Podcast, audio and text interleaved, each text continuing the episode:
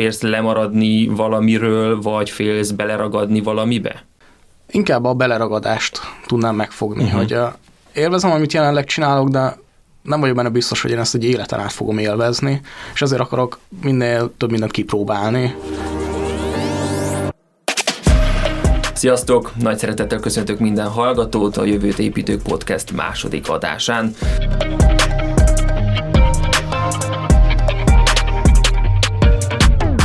Azokhoz a fiatal felnőttekhez szólunk, akik épp változás előtt vannak, befejezték a sulit vagy az egyetemet, és nem nagyon tudják, hogy merre induljanak el. A mai adásban beszélni fogunk a kapunyítási pánikról, az identitásról, az elvárásokról, a kísérletezésről és a közösség erejéről. Itt vagyunk az Eper stúdióban, az én nevem Szabó Tamás Tavken, itt van velem Mózes Gergely Geri. Sziasztok! És Hellerzé Péter. Szerbusztok! Srácok, miért tartjuk fontosnak ezt a témát? Hát hadd válaszoljak én elsőnek, ugyanis én benne vagyok ebben a problémában. Uh-huh. Még ha a definíciónak nem is felelek meg, hogy mi az a kapunyítási pánik, akkor is én úgy érzem, hogy ez jelenleg az életem része, uh-huh. ugyanis én két évvel ezelőtt végeztem az egyetemen a mesterdiplomámmal, tehát hogy én itt ülök most két diplomával a kezemben. Kvázi van egy igazából egy egész jól menő vállalkozásom, és mégis azt érzem, hogy nem mindig vagyok benne biztos, hogy jó helyen vagyok így az hmm. életemben. Pedig uh, minden adott. Én, én szerettem az egyetemi szakot, amit megcsináltam, dolgozom is uh, igazából a végzettségemnek megfelelően, élvezem is, amikor csinálom, mégis van bennem egy kis félsz. Uh-huh. Úgyhogy nekem ez a kapunyítási pánikot, én ezt így tudom megfogni az én életemben, hogy van egy ilyen kis félsz, aminek következtében én idén a, rengeteg képzést fogok csinálni. Uh-huh. Legyen egy B-tervem igazából. Uh-huh. Fogok csinálni egy vitorlásképzést, bár nem ebből akarok megélni, tehát ez igazából így a hangulatom miatt. Fogok csinálni egy szaunamesteri képzést, uh-huh. illetve amit érdekes, hogy két diploma után egy online marketinges vállalkozással én az ősszel tervezek csinálni egy gipszkartonos és egy kőműves képzést. Ez lesz a B tervem. Mitől félsz? Már többször kimondtad, hogy van bennem egy félsz. Igen. Nem tudom. Lehet, Tehát, hogy egyfajta olyan dolog fogalmazódik meg, vagy legalábbis én most ezt veszem ki ebből, hogy félsz lemaradni valamiről, vagy félsz beleragadni valamibe? Inkább a beleragadást tudnám megfogni, uh-huh. hogy élvezem, amit jelenleg csinálok, de nem vagyok benne biztos, hogy én ezt egy életen át fogom élvezni, és ezért akarok minél több mindent kipróbálni. Ezért az ilyen nagyon széles és indokolatlan váltások, szerintem teljesen egy lineáris skála, két végén van egy uh-huh. fizikai építőipari munka, és mondjuk a, az online marketing, tehát ami egy meg nem fogható dolog. Uh-huh. Tehát pont a, a skála két végén van. Amúgy ez tök érdekes, mert én körülbelül hat évet dolgoztam építőiparban, meg ilyen szalagmunka, fizikai munkákat, és most nekem is egy online marketing vállalkozásom van. Ha már van ez a hasonlóság, Geri, te éreztél egyfajta kapunyítási pánikot? Én így, amikor elolvastam a megfogalmazását, hogy ez mi is ez, igazából nem, mert nagyon sokáig fogalmam nem volt, hogy mit szeretnék. Ez így már ilyen 17 éves koromtól kezdve ilyen konstans bennem volt ez az érzés, tehát, hogy ezért nem volt az, hogy úristen, most egy egyetemet kell választani, meg ugye majd beszélünk róla később, hogy én nem mentem is, meg nem is főiskolára, tehát, hogy bennem nem volt meg ez a nyomás, én inkább az a kísérletezős uh-huh. fajta vagyok, hogy utána megyek ezeknek, hogy akkor jó, akkor mi érdekel, és, és ez inkább nekem így a, így a munka világában, hogy minél több dolgot kipróbálok. Akkor ezt mondjuk jól megfordítottad, neked nem egy félzből van ez a kalandvágyás, hanem egy kísérletezés miatt, uh-huh. tehát egy vágya a kísérletezésre. I- igen, igen, igen. Ez egy generációs probléma, ami az egész világon jelen van. Ez a 17, 25, 26, egészen fel 30-32 éves korig ez jelen van. Adás előtt volt lehetőségem egy tájföldi hölgyel beszélgetni, 25 éves, és ugyanezt fogalmazta meg, hogy a mi generációnk nagyon-nagyon nehezen hoz döntést és nagyon-nagyon nehezen áll ki valami mellett, ami nem föltétlenül rossz, hanem folyamatosan tényleg azon parázik, hogy ja Istenem, nem akarok ezet megragadni, nem akarok ebbe beleülni, majd akarok kísérletezni más dolgokkal is, és szerintem most van erre energiánk, és most kell ezt végigcsinálni. Mert lehet, hogy 42 évesen elkezdeni egy új dolgot, már sokkal nehezebb. Jó magam is befejeztem a sulit, én utána igazából két évig nem csináltam semmit, mert elegem volt az iskolából, és ugyanez volt, hogy nem tudtam, hogy merre induljak el. A srácokkal zenéltünk egy kicsit, énekeltem a filharmóniába, aztán jött a nyomás, hogy de igen, kell egyetem, de kell egyetem, de kell egyetem, és aztán végül elmentem színművészetire, de színművészeti mellett is rádióztam, meg a Cinema City-be voltam jegyszedő, Szóval így nem kell félni ezektől a, a beleállásokból, mert ezek nem kudarcok az, hogy én most jegyszedő voltam a Cinema City-be, hanem egy nagyon jó tapasztalat volt és ezáltal kezdi az ember valahogy megismerni magát, és elkezdi azt, hogy hát én ezt kipróbáltam, és benne voltam hat hónapig, vagy benne voltam egy évig, de ez nem az én utam. A tegnap vagy tegnap előtt beszéltünk erre a próbaidő dologról, Peti, ezt elmondod? Úgy került elő a próbaidőnek a témája, hogy merjünk kipróbálni dolgokat, és hogy ennek ilyen kvázi jogszabályi kerete is van a kipróbálásnak, az, hogy bárhova elmész dolgozni, van egy meghatározott időkeret, egy hét, egy hónap, teljesen változó, az, hogy amíg, aminek ez a hivatalos neve is, vagy próbaidő, és hogy ezt nagyon sokan egyoldalúként élik meg. Hogy ezt a, a cég mondhatja azt rólad, hogy köszi nem kell lesz, de hogy ez két irányú. Tehát, hogy a próbaidő alatt te is ugyanúgy mindenféle következmény nélkül mondhatod azt, hogy nem tetszik. Ezt nem akarom csinálni, mert ez úgy jött elő, hogy én dolgoztam a Tesco-nál, mint online kiszállító öt napot. És öt nap után én már láttam, hogy ez nem az, amit én, uh-huh. én egyrészt elvártam, amit én nekem a fejemben volt, hogy ez miről fog szólni, és a, amikor mentem be jelezni, hogy köszönöm, én nem szeretnék többet jönni, akkor ott a HRS elkezdett kiosztani, hogy én mit képzelek magamról, meg mi az, hogy itt szórakozok a céggel, és ott neki is el kellett magyaráznom, ami így furán jöhet ki, hogy én 25 évesen, 40 éves, Isten tudja mióta a HR világában dolgozó nőt osztok, vagy nem kiosztok, hanem csak magyarázom el neki, hogy a próbaidő az, az két irányú.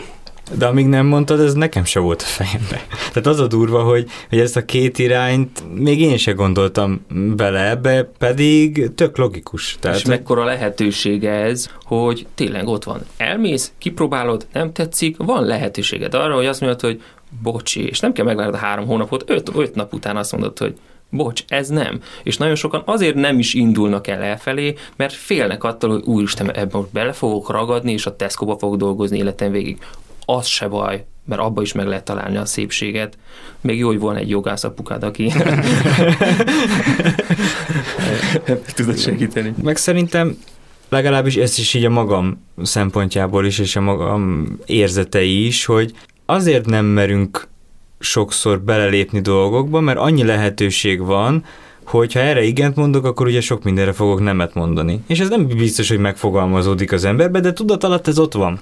Mert hogyha fizikailag ott vagy valahol, és ott vagy 8 órát, akkor nem vagy máshol. Tehát ez egyértelmű, ez ilyen tök evidensnek tűnik, de, de közben azért ez a fejünkbe itt inkább tudat alatt motoszkál, és hogy a mai generációk félnek nemet mondani, mert annyi minden van, hogy már összekavarodnak a lehetőségek tengerébe, és nem mernek dönteni. Így van, amikor túl sok infó van, és már nem tudsz dönteni. Erre nagyon egyszerű megoldást tudok javasolni. Képzeld azt, hogy a döntésedet most meghoztad, ez a jó irány. Bármi, hogy máshogy döntesz, azon a a vonalon elütött volna egy busz. Tehát kész. Tehát nincs másik döntésed. Ez volt a döntés, amit meghoztál. Tehát felesleges ezen rágoni, mi lett volna, ha tehát nincs mi lett volna, ha elütött volna egy busz. Kész. Igen. Hm. Tehát, hogy nincsen jó és rossz döntés, hanem csak a döntés van. Most elmegyek a Tesco-ba három napig, de az egyetemmel kapcsolatosan is ez van, hogy azt mondhatod, hogy igen, mostan kipróbálom ezt az egyetemet, és hogyha csak fél évet vagyok, vagy egy évet vagyok, akkor egy évet vagyok ott, és nem úgy kell erre tekinteni, hogy elment egy év az életemből, én is voltam zenetanári szakon egy évig, és azt mondtam utána, hogy bocsi, levizsgáztam mindenből tízesre, ez még Erdélyben ott egytől tízig vannak a jegyek, levizsgáztam ötösre, de azt mondtam, hogy én ezt, ezt már nem akarom csinálni. De hogy ennek van a lehetősége, és akkor a reklámokra vissza, meg a túl sok információra, hogy az egyetemek is most már ezt nyomatják, nem? Igen, tehát reggelente hallgatom a reggeli műsorokat, tehát én, ez a nagyon mainstream világban, és azt tűnt fel, így készülve az adásra, meg így amúgy is a reklámokból, hogy most vannak a keresztfél éves jelentkezések. Az egyetemi reklámoknak a nagy része, az nem a diákoknak, nem a gimnazistáknak szól, vagy a fiataloknak, vagy bárkinek, aki jelentkezne az egyetemre, hanem a szülőket szólítja meg. És hogy ez is mennyire érdekes. Kvázi kiveszik a kezünkből, vagy ki akarják venni, vagy nem is gondolnak bele, hogy ez a, az egyénnek a döntése, hanem egyből a szüleiknek a kezébe adja a döntés, hogy hova irassa a gyereket. Igen, és hát sokan ezért nem csinálják azt, amit mondjuk Tafkente is, meg amúgy én is csináltam, hogy elmentem egy főiskolára, és fél év után ott hagytam, mert hogy egy olyan nyomás érkezik mind a társadalomból, mind a szülőktől, mind a, amúgy a környezetünktől, a barátainktól, hogy, hogy egyszerűen ezt nem merik meglépni, hanem hogyha már elkezdtem, hát akkor már csináld végig, fiam. Tehát, hogyha már belekezdtél, akkor csináld végig. De miért? Ha nem érzem benne jól magam, és érzem, hogy én például általános rendszergazda szakra mentem főiskolára, hú, hát tényleg az fél évnél láttam, hogy itt nekem föl kell állni, és el kell búcsúzni ettől a szaktól, mert nem az én világom, majd hát a szüleim mit mondtak, jó fiam, hát de tanulni kell, meg pénzt kell keresni, és menjek ketkem informatikára, mert abban jó pénz van. Amúgy akkoriban, meg szerintem most is tényleg jó pénz van benne. Leültem, jártam oda is egy fél évet, majd rájöttem, hogy amúgy 3D rajzokat úgy rajzolni, hogy nekem kell kitalálni, ahogy hogy fog kinézni az a csavar, az nem, nem. Én nem vagyok egy ilyen nem műszaki. Ez, nem, nem az, hogy nem érdekel. Érdekel, érdekelt volna, csak egyszerűen nincs meg hozzá az a tehetségem és az a, az a készség.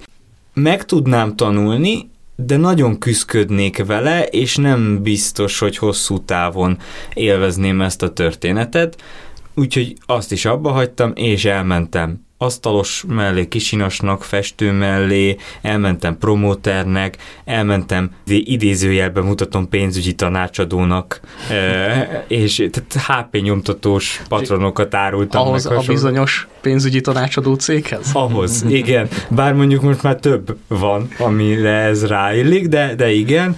Tehát, hogy mindenféle dolgot kipróbáltam, akkor ugye táncoltam, fociztam, tehát még a sportba is megpróbáltam a, a dolgokat, de egyiknél se éreztem, egyszer eljött az a pont, amikor rájöttem, hogy is az, amivel nekem foglalkozni kell. Itt bejönnek az elvárások és az identitás kérdése is. Említetted azt, hogy meg kell találja az egyén tényleg azt, hogy miben erős, és ehhez muszáj kipróbáljon dolgokat, hogy mi az, ami, ami nem az övé és sokan nem próbálkoznak, és nem jutnak el oda, hogy nemet mondjanak erre, arra és arra, hanem egyből a, úgymond a, a hivatásukat akarják megtalálni már tizenévesen, huszonévesen, de szerintem ez fordít történik, hogy minél több mindent kell kipróbálni, hogy rájöjjél arra, hogy igazából ez sem érdekel, igazából ez sem érdekel, igazából ez sem érdekel, és minél több mindenre mondasz nemet, annál magabiztosabb leszel, és annál jobban rájössz arra, hogy igen, én ezt fogom tudni csinálni, mert tudom, hogy azokat többit aztán végképp nem. De azt tegyük hozzá, hogy nem egy olyan döntést kell hozni, amit életed végig fogsz csinálni. Mert nem fogod életed végig csinálni, én négy évente váltok körülbelül iparágat, nem csak munkahelyet, iparágat.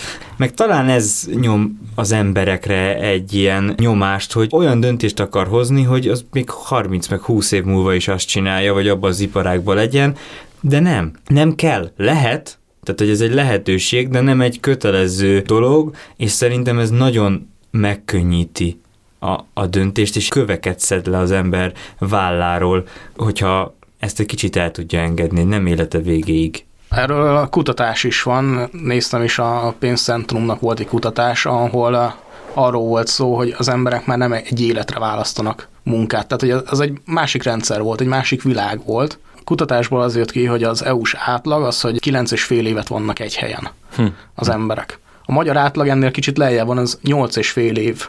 Tehát hogy kevésbé vagyunk hűségesek a munkáltatókhoz. Ez ugye az átlag. A fiatalok ennél még kevesebb. Két-három év és az öt év között váltanak munkahelyet. Amikor meghozod ezt a döntést, akkor nem 40 évre, tehát hogy oké, okay, 40 évet kell dolgozni a nyugdíjhoz, Más kérdés, hogy mikorosztályunknak érdemes ebben még gondolkodni, hogy nyugdíj. De hogy nem 40 évre döntesz, hanem a mi fiatal korosztályunk két-három vagy öt évre. És akkor mindjárt belefér az életed vonalába hét mondjuk nagy munkahelyi döntés, de lehet ez 10-15 is akár, tehát attól függően, hogy 3-5 évig vagy. Az elvárások, vagy az ilyen kikre hallgatunk dologhoz még annyit, hogy a szülőktől érkeznek sokszor a nyomások, hogy már pedig te tanulj, és ezt csináld, és azt csináld. Meg volt egy ilyen régi mentalitás, hogy azt fogom dolgozni, amit a szüleim dolgoztak. És most nem degradálva a dolgokat, de mit értenek ők hozzá? Tisztával a szüleinket, nagyon jó nevelést kaptam, ami tök jó volt. Tehát az elvárás az volt, hogy boldog legyek, és jól érezzem magam, meg, meg tudjak megélni. Tehát nem volt ilyen nyomás, hogy már pedig te ezt fogod tanulni, és ezt fogod dolgozni. Oké, hogy akarunk rájuk hallgatni, de hogy nem értik azt, hogy én mit dolgozom. Nem értik a munkámat. Tehát, hogy más világ van. Mikor én elkezdtem az egyetemet, akkor nem várhatták volna azt, hogy én uh, legyek mémer, vagy közösségi médiász, vagy, vagy ilyenek, mert, mert nem léteztek. Szerintem, ha elvárták volna, még te néztél volna, mint Borjoz új kapura. Igen. Peti, nagyon jó témát hozol be, mert ez a generációs különbség, ez szóval mind a két oldalról ez a félelem játszik. Mert a szülők is igazából jót akarnak neked, meg biztonságban akarnak téged tudni, de közben meg nem értik, hogy milyen lehetőségek vannak. A szülő és a gyerekek közötti kommunikáció az, amin egy iciket, picikét, hogyha csiszolunk, akkor lehet, hogy ők is megértik azt, hogy azt, amit én csinálok, azt nem azért csinálom, mert nem tudom, hogy mit csinálok, hanem átlátom, hogy a jelenlegi rendszerben milyen lehetőségek vannak, viszont ezt valahogy úgy kell kommunikáljam, hogy ők is megértsék, hogy én biztonságban érzem magam, biztonságban vagyok, és jól érzem magam abban, amit én csinálok. És igazából őt nem az érdekli, hogy te jogász vagy, orvos vagy, vagy nem tudom, traktorista, hanem őket az érdekli, hogy biztonságban legyek, érezzem jól magam, és tudjak a környezetemben tényleg könnyen élni, élvezhető legyen ez az egész történet. De kinek mit jelent amúgy az elvárás? Na ez az, hogy szerintem itt vissza kell kapcsolni arra, hogy ne a szüleinknek a meg nem valósított álmait kell, hogy tovább vigyük, hanem el kell jussunk arra a pontra, hogy egy kicsit foglalkozunk az önismerettel az önismerettel való foglalkozás az én úgy gondolom, hogy ugyancsak ennek a korszaknak a nagyon fontos mértfölköve, hogy 17 és egészen 28-29 éves korig az ember foglalkozzon ezzel, mert minél később kezd ezzel elfoglalkozni, annál nehezebb ezen az úton végigmenni, és igen, itt végig kell menni ezeken az elvárási játszmákon, hogy hogyan kommunikálunk a szüleinkkel, és mennyire érdekes, hogy maga az elvárás szó is bennünk is mennyire különböző dolgokat mozgatott meg. Amikor készültünk az adáshoz, és előkerült, hogy a kapunyítással vagy a munkákkal kapcsolatban az elvárásokról beszéljünk, mind a hármunknak más irányba indult el a gondolkodásunk. Tehát nekem az elvárásról a kiszállításos sztori jutott eszembe, hogy nekem milyen elvárásom volt azzal a munkával kapcsolatban, hogy mit fog az nekem nyújtani. Geri, te... Hát nekem pedig a szülői elvárás, hogy a szüleim mit vártak el tőlem, és a környezetem mit várt el tőlem, tehát hogy én egy ilyen kintről befele való irányt.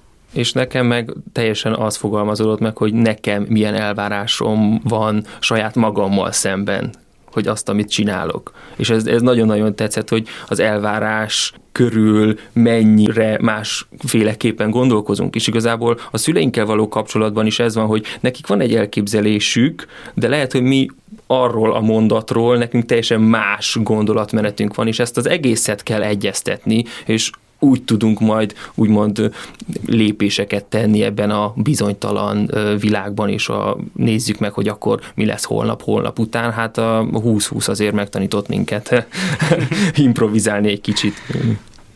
Meg csak akkor felelsz meg igazából az elvárásoknak, hogyha te nem tudod, hogy mit akarsz. És szerintem ezért fontos nagyon az önismeret, és ez régen nem volt ennyire kiemelve, ugye egy, mit tudom, egy húsz évvel ezelőtt, most pedig már tényleg annyi lehetőség van, és emiatt válik bizonytalanná a jövő, mert hogy van egy olyan szakma, ami idén megjelenik, öt év múlva eltűnik. Tehát, hogy képes egy szakma öt éves távlatba teljesen új piacot nyitni, majd megszűnni, és egy teljesen más dolog fog újra megnyílni, és a régi szakmák pedig kezdenek el robotizáció, automatizáció, mesterséges intelligencia, ami nem fogja elvenni előlünk a, a munkát, mert meg kell tanulnunk vele együtt, ezekkel a technológiákkal együtt dolgozni, de új lehetőségeket hoz. Hát ki gondolta volna, hogy mémerségből is meg lehet élni. Tehát, hogy mém ügynökségből is. Ez, ez öt évvel ezelőtt is még szerintem egy olyan dolog volt, hogy öt évvel ezelőtt mondtad volna ezt, és így néztem volna, hogy te miről beszélsz. Ez megnyugtat, most is ugyanezt mondják, bár akinek mondom. De működik, Peti, működik abszolút. És Geri, amit adás előtt mondtál, hogy ki gondolta volna, hogy többen mennek el eseményekre online, mint offline. Mert ott van a, a kényelme, hogy hát én otthon vagyok, és nem kell kiöltözni, és a frakkot felvenni, és nem tudom micsoda, és nem kell az összes standon az összes reklámanyagot nyomják a kezemben, hanem otthon vagyok, és egy háromnapos konferenciát simán le tudok nyomni otthonról, és lehet, hogy míg az offline konferenciára elmentek 50-en, akkor az online konferencián ott vannak 500-an, mert megtehetik, mert beférnek. Meg, hogyha valamelyik előadás nem akarod megnézni, mert nem érdekes, addig tudsz mosogatni, vagy hát, kiteregetni. Meg egyetemen is észre lehet venni, hogy többen vannak az előadásokon így online a Teams-en, meg ilyeneken, mint, mint amúgy valójában, amikor fizikális oktatás volt. Mert egyszer tévedtem be egy előadásomra, és egyedül voltam a tanárral. Megesik. De online pedig uh, ott vannak másért nem azért, hogy hát a történik valami vicces, vagy lesz valami elszólás, mint Lajos Balázsnak a megszólalása például. Hát azt vagy tízszer hallgattam vissza. Visszacsatolva, igen, a jövő az bizonytalan, viszont hogyha egy más szemszögből tekintünk rá, akkor pont azt vesszük észre, hogy mennyire sok új lehetőségünk van, és tényleg itt van az ideje annak, hogy kísérletezzünk ezzel kapcsolatosan. Apámnak van egy mondása, hogy fiam, próbálj ki mindent legalább egyszer, és hogyha előnyödre van, akkor próbáld ki még egyszer. Mondjuk én ezt olyan dolgokban is kipróbáltam, aminek szerintem ő nem gondolt, de szerintem ezt lehet alkalmazni, hogy igen, most kipróbálom ezt, nem tetszik, oké, okay, megyünk tovább. Tehát az apai mondásokhoz nekem is van egy, amit édesapám mondott mindig, hogy ha jön egy lehetőség, akkor azt el kell fogadni, mondjuk egy előléptetés, vagy bármi, mert hogyha jelenleg nem is érzed azt, hogy ehhez te jó vagy, vagy jó vagy ebben, el kell vállalni, és majd kiderül. Tehát vagy felnősz a feladathoz, vagy utána, mint a próbahidőnél jön, visszamondod, hogy köszi mégsem. De mennyire kell szeretni amúgy a munkát? Tehát mi, mi van ezzel a tanács, hogy mit gondolsz arra, hogy kövesd a szenvedélyed? Erről mit gondoltak? Hát a, nyilván jobb olyat csinálni, amit élvezel. Tehát én hiszek abban, hogy azt kell csinálni, ami, ami tetszik. Van ez a mondás is, hogy csináld, amit szeretsz, és az életben nem fogsz dolgozni. Uh-huh. Valahogy, tehát hogy én, én ebben hiszek. A Simon Sineknek van erről egy nagyon jó gondolata, összehasonlított két vállalkozót, aki reggeltől estig ben van a munkájában, rengeteget utaz, messze van a családjától, és, és utálja a melóját és van egy másik vállalkozó, aki rengeteget dolgozik, rengeteget utazik, messze van a családjától, és élvezi a melóját. Hm. És a kettő között igazából a mindset, a hozzáállás a különbség. Mert az egyik lehet, hogy azért csinálja, mert értéket teremt, és látja benne a fantáziát, és látja benne a közösségi élményt, a másik, mert csak azért gürcöl, hogy aztán egy hétig el tudjon menni a Bahamákra és a pénzhajház. És én ezt ezért hoztam fel ezt a témát, mert hogy ez a kövessük a szenvedélyünket szerintem egy kapufa. Egy nagyon csattanó kapufa, mert például én imádok futni, szenvedélyem a futás, de ha nekem sportolónak kéne lennem, és nekem futnom és edzenem kéne minden egyes nap, hát megutálnám a futást. Tehát, hogy amikor a munka szó bejön, ez akaratlanul is egy idő után a pénzről fog szólni, mert abból fogsz élni. És ahogy a pénz bejön, az a szeretet és a szenvedély része, ha már mondjuk nem hoz annyi pénzt, akkor már nem fogod annyira szeretni. Ne, nem biztos, de valószínű, hogy akkor negatívabb érzések lesznek benned azzal a munkával, vagy azzal a tevékenységgel kapcsolatban, és én ezért mondom azt, hogy a szenvedély, hogy szeretek táncolni, és akkor én nekem táncosnak kell lenni, ezzel így korlátot állítasz saját magadnak. Viszont, ha van egy személyes küldetésed, Például nekem az, hogy az emberekben rejlő adottságok felszínre hozása, értékrendjükkel és adottságaikkal kapcsolatban. Én így lehetek coach, lehetek tréner, Itt beszélgethetek egy podcastbe, lehetek podcaster, lehetek youtuber, a jégben elnökségi tag lettem, tehát hogy segítettek a fiataloknak. Lehetek online marketinges, aki segít a cégeknek, hogy normálisan tudják bemutatni a tevékenységüket, és tudom, hogy értéket akarnak teremteni, csak nem volt jó a marketingük, és ezért nem hallották meg az emberek. Ez is az. És most például ugyanezért lett egy streaming cégem, mert hogy a konferencia, az online konferenciák elég unalmasak tudnak lenni, meg tele van bakikkal, de amikor már egy élmény nézni egy online konferenciát is, akkor a cég is egy sokkal jobban át tudja adni az üzenetet, meg a hallgató is, vagy a néző is sokkal jobban megkapja. Tehát a személyes küldetés megfogalmazása egy mederbe teszi az életedet. Ad egy irányt, de van benne egy mozgási lehetőség. Míg, hogyha teljesen egy tevékenységhez próbálsz a szakmát találni, akkor, hogyha végül az a tevékenység nem fog tetszeni, akkor kezdheted előről, és elveszettnek fogod érezni magad. És szerintem ez benne a kulcs, hogy ezért fontos ez a személyes küldetés, mert ez csak egy irányvonalat ad az életednek. Most én a kicsit elcsendesedtem, mert amit Geri mondott, így átgondoltam az életemet amúgy itt a, a műsor alatt és sok minden, nem azt mondom, hogy egyből meg is változott a véleményem, hanem inkább vitába szállnék, tehát hogy el kell választanunk azt, hogy mi az, amit szeretünk csinálni, és mi a szenvedélyünk. Mert szerintem, amikor szenvedélyből csinálsz valamit, abba tudsz mondjuk kiégni. Én szeretem a mémeket csinálni, tehát ugye nekem ez egy hobbim volt, és ebből kezdtem el erre ráépíteni egy vállalkozást, és visszakanyarodva a leire az első podcast első percéhez, hogy benne van egy ilyen dolog, hogy nekem ez lehet, hogy egy kicsit a szenvedélyem volt, tehát én ezt imádtam csinálni, és azért keresek egy B tervet, egy teljesen más irányt, mert talán elkezdtem benne egy kicsit kiégni. Mert, uh-huh, mert pont uh-huh. azért, mert amint munkának veszed, amint pénzt kapsz érte, akkor azt már nem, nem élvezetből csinálod. És ezzel vagyok én gondban, mert hobbit keresek. Tehát szeretnék valamit, amit tényleg csak az élvezet miatt csinálok, és ez volt az egyik kritériumom magamban, hogy ne kapjak érte pénzt. Tehát, hogy ebben ne mhm. lehessen pénzt csinálni, max költeni rá. Ez nagyon-nagyon fontos, hogy ez legyen ketté választva, és lehet, hogy ez egy csapda, amit így a világ folyamatosan hajszol belénk, hogy azt csináld, amit szeretsz, és akkor abból majd pénzt tudsz csinálni. Nem, legyen egy munkád, amit szívesen csinálsz, és pénzt tudsz vele keresni, de legyen meg az egyensúly, legyen egy társaság, amiben jól érzed magad, és legyen egy hobbid, amiben jól érzed magad, ami igazából feltölt, és nincsen az a stressz, hogy akkor, hogyha ezt visszavéletlenül kihagyom egy hónapig vagy két hónapig, akkor nem jön belőle bevétel. Meg szerintem szintén az is egy elég rossz tanács, hogy mi az, amit amúgy ingyen is csinálnál. És akkor csináld azt munkaként. Ezt sokszor szoktam hallani, és így Jézusom, miért? Ez, ez, ez, egy má, ez a másik kapufa. Szerintem pont, hogy a Peti is mondta, hogy, hogy olyan, az, az egy hobbi. Én például most elkezdtem puzzlezni. Végre én most megtaláltam azt a, azt a tevékenységet, amit tényleg azért csinálok, mert nem akarok benne teljesíteni, nem akarok érte pénzt kapni, csak azért csinálom, mert szeretem. Ez, ez lett a puzzle, és, és ez az, ami feltölt. Hát a szenvedélynek és a hobbinak olyannak kell lenni, hogy csak örömöt várjunk tőle, semmi mást.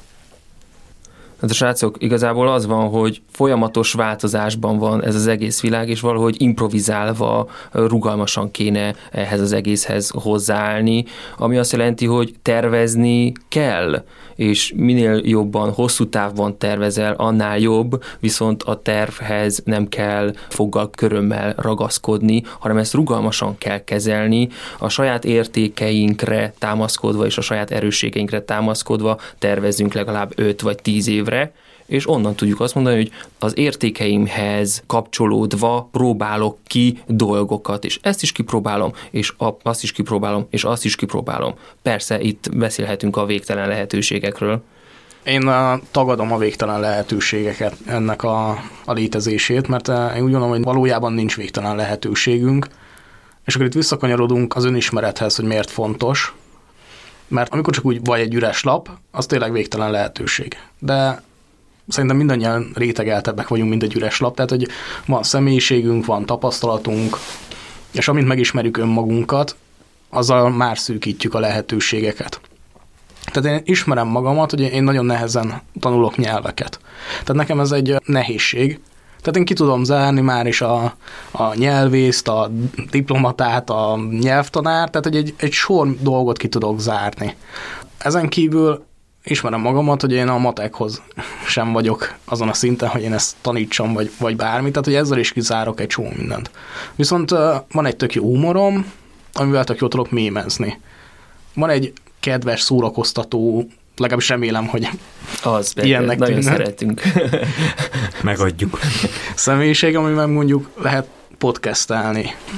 Már is nekem egy csomó minden kizáródott, és a hozzám illő dolgok pedig elkezdtek világosabbak lenni. És szerintem ez nagyon-nagyon fontos, hogy kísérletezni kell, de ez pont arra jó, hogy szűkítsük azt a kört, ami a lehető legjobban illik rám.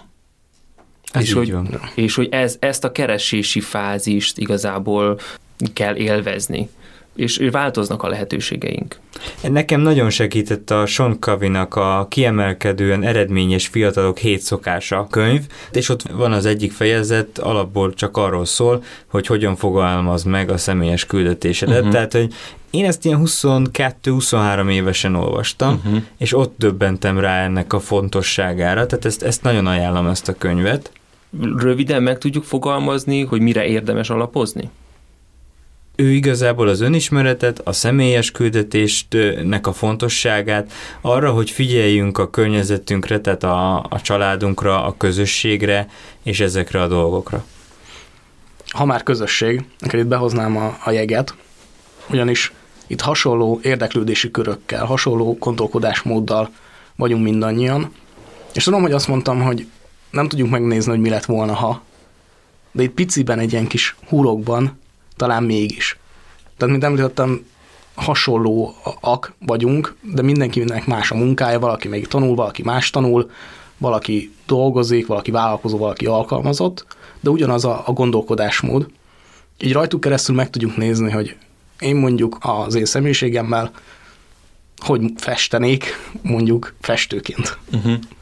És ez tényleg nagyon érdekes, hogy bele lehet látni más embereknek az életébe, és tudom azt mondani, hogy hú, a marketinges srácok mennyire jól csinálják ezt a dolgot, és dumálunk róla, de rájövök, hogy hát én ezt igazából nem csinálnám egész életembe. Geri, van neked is ilyen? Igen, plusz még arra is jó, ugye ez az egész közösség és ez az egész jég, mert ki tudod próbálni magad, bármilyen területen, ugye sales, marketing, nemzetközi kapcsolatok, oktatás és hasonló területeken, és bele tudsz kóstolni abba, hogy tapasztalatként nem csak hallott, hanem tapasztalatként, hogy ez neked jó vagy nem jó. Én így jutottam amúgy a jéghez, hogy olvastam a könyvet, meg lett a személyes küldetésem, amit már ugye egyszer elmondtam, és azzal kapcsolatban úgy éreztem, hogy a jég lesz az, ahol ezt úgy tudom gyakorlatba ültetni, és ez tényleg így is lett. Volt, hogy elvállaltam egy területet, elkezdtem csinálni, három-négy hónap után mondtam, hogy ez, ez, ez, ez nekem és nem. És a jég volt az első egyesület, amit így kipróbáltál, vagy közösséget? attól függ, mit nevezünk közösségnek, mert ugye táncoltam, és ott is mondjuk 40-en uh-huh. voltunk. Előtte fociztam, ott is 30-40-en uh-huh. voltunk. Tehát úgymond közösséget nem elsőre próbáltam ki, de úgy, hogy célzottan én nem a tevékenységhez köthető volt a közösség, hanem úgy kerestem, hogy közösséget keresek. Uh-huh. Tehát ez sokkal célirányosabb volt, így, így az viszont a jég volt uh-huh. az első, és pont amiatt szerintem nem is mentem tovább, uh-huh. mert hogy annyira sokszínű uh-huh. maga a szervezet, a szervezetben lévő emberek és az ottani lehetőségek, hogy így nem is gondolkodtam, mert amit amúgy ki akartam volna próbálni, azt a jégbe ki is tudtam. És nem ment el rá két-három évet, hogy kipróbáld, hanem csak megkérdezed azt, aki ezt csinálja két-három éve, és Igen, akkor van so, egy jó tapasztalat. Sokkal könnyebben bele tudsz kóstolni több dologba.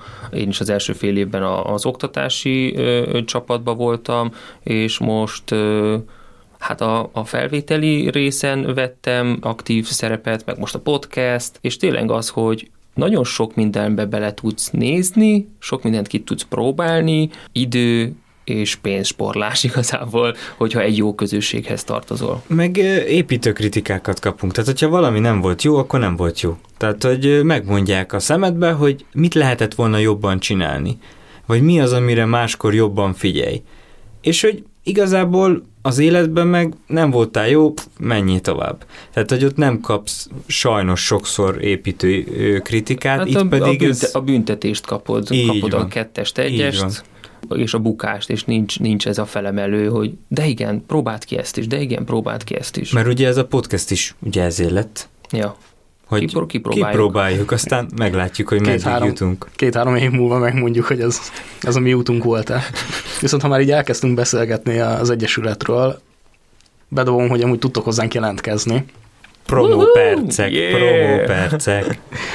Igen, február 19-ig, tehát még ezen a héten tudjátok elküldeni hozzánk az önéletrajzotokat, illetve kitölteni a felvételi eljárásunkat. Igen, ezt megtalálható a, a Facebook oldalon is, az Instagram oldalon is, és a honlapunkon is. És akkor kérdés, hogy a jégben van-e próbaidő? Van, csak mi bevonó programnak hívjuk. Ez egy három hónapos időszak, tehát egy kicsit eltér a, a rendes próbaidőtől, mert ez egy hosszabb időszak, viszont az alapok ugyanazok. Mind a két fél a végén mondhatja azt, hogy megismertük egymást, nem egymást keressük. És ez tök jó, de emellett ugyanúgy lehetőséged van már részt venni a programokon, jöhetsz előadásokra, becsatlakozhatsz a munkába, mert az a lényeg, hogy minden szinten megismerkedjünk egymással. Uh-huh. A mi próbaidőnk az a, a bevonó programunk. És azt is fontos szerintem megemlíteni, hogy itt több kis csoport van, öt vagy hat kis csoportban, hat-hét személy vesz részt a bevonóban, és közösen is és külön is vannak kihívások, amiket lehet elvégezni. Igen, kisebb közösségekben nek is az a célja, hogy nem egyből a 100 plusz emberrel kell bedobódni a mélyvízbe, hanem van egy 6-7 fős kis csoport, akikkel már meg lehet ismerkedni, és velük lehet bemenni a nagy egyesületbe. És aztán majd az Egyesületben természetesen rengeteg olyan program és lehetőség van, ahol még jobban összekovácsolódik a csapat. Egy dolog biztos, a változás. Ellene nem nagyon tudsz tenni igazából semmit, viszont a döntéseinkkel befolyásolhatjuk ezt a medret, amiben utazgatunk, és igazából arra bátorítunk mindenkit, hogy élvezze ezt a kísérletezős folyamatot, az önismereti folyamatot, az elvárásokkal kapcsolatosan kommunikáljon a, a szüleivel, a barátaival, a társaival, és bízunk benne, hogy, hogy mindenki megtalálja azt a kényelmes medret, amiben a, a munkáját, a hivatását is megtalálja, a hobbiait is megtalálja, a közösséget is megtalálja, és ebben a folyamatban közösen tudunk fejlődni. Köszönjük nagyon szépen, hogy velünk voltatok. Ez volt a Jövőt Építők Podcast második adása. Megtaláltok minket az összes social media platformon, a Spotify-on, iTunes-on, az Apple Rádiónak a honlapján is, és majd az Apple Rádiónak a hangtárjában is benne leszünk, valamint földfelszíni sugárzáson is hallgathattok minket a következő adásokban. Minden hónap harmadik hétfőjén a 97,0 frekvencián, ez az Astoria környékén fogható. Itt volt velem Heller Z. Péter, Sziasztok! Mózes Gergely Geri, Sziasztok! és jó magam Szabó Tamás Tavken. Halljuk egymást legközelebb. Sziasztok!